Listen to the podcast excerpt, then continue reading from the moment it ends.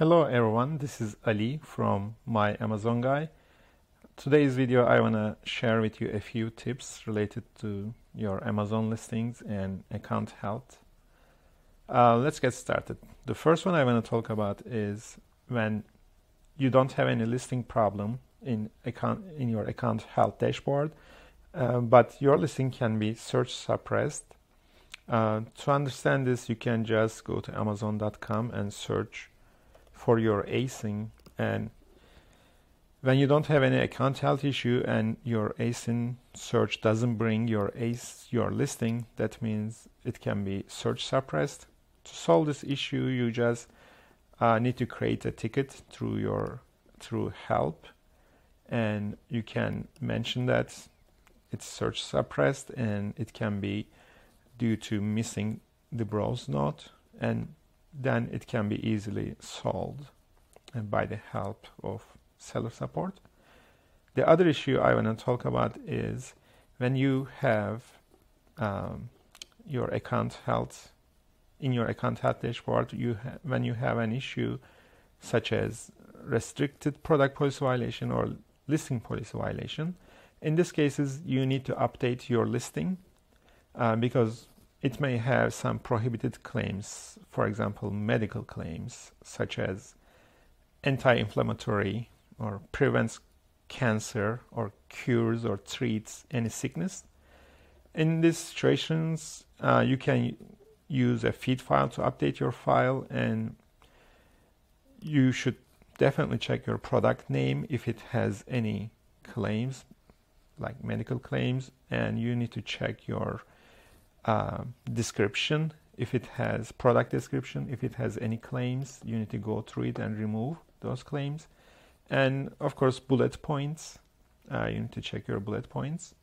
And search terms if your search terms has any uh, claims that you should be removed and you should be removing them then uh, after updating listing you can appeal.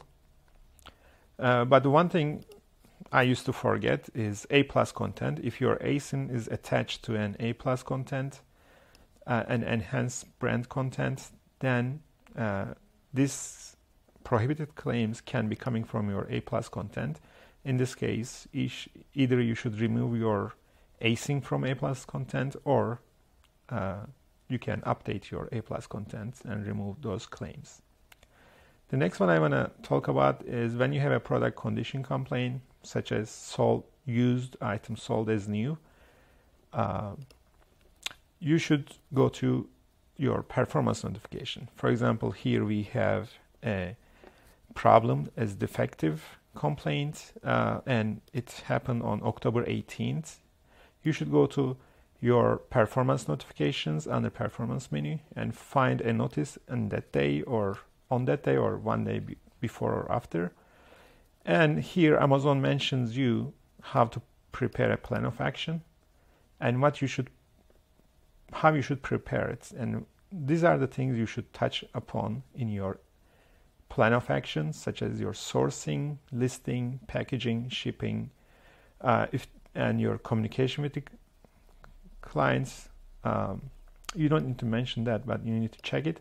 But these things you should uh, touch upon them in your plan of action if there is any issue coming from them, you should mention this in your plan of action.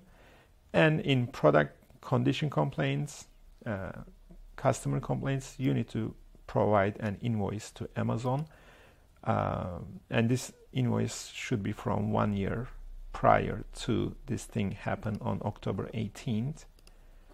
Um, and don't forget to talk about this uh, in your plan of action. Uh, that's it for today, and thank you for watching.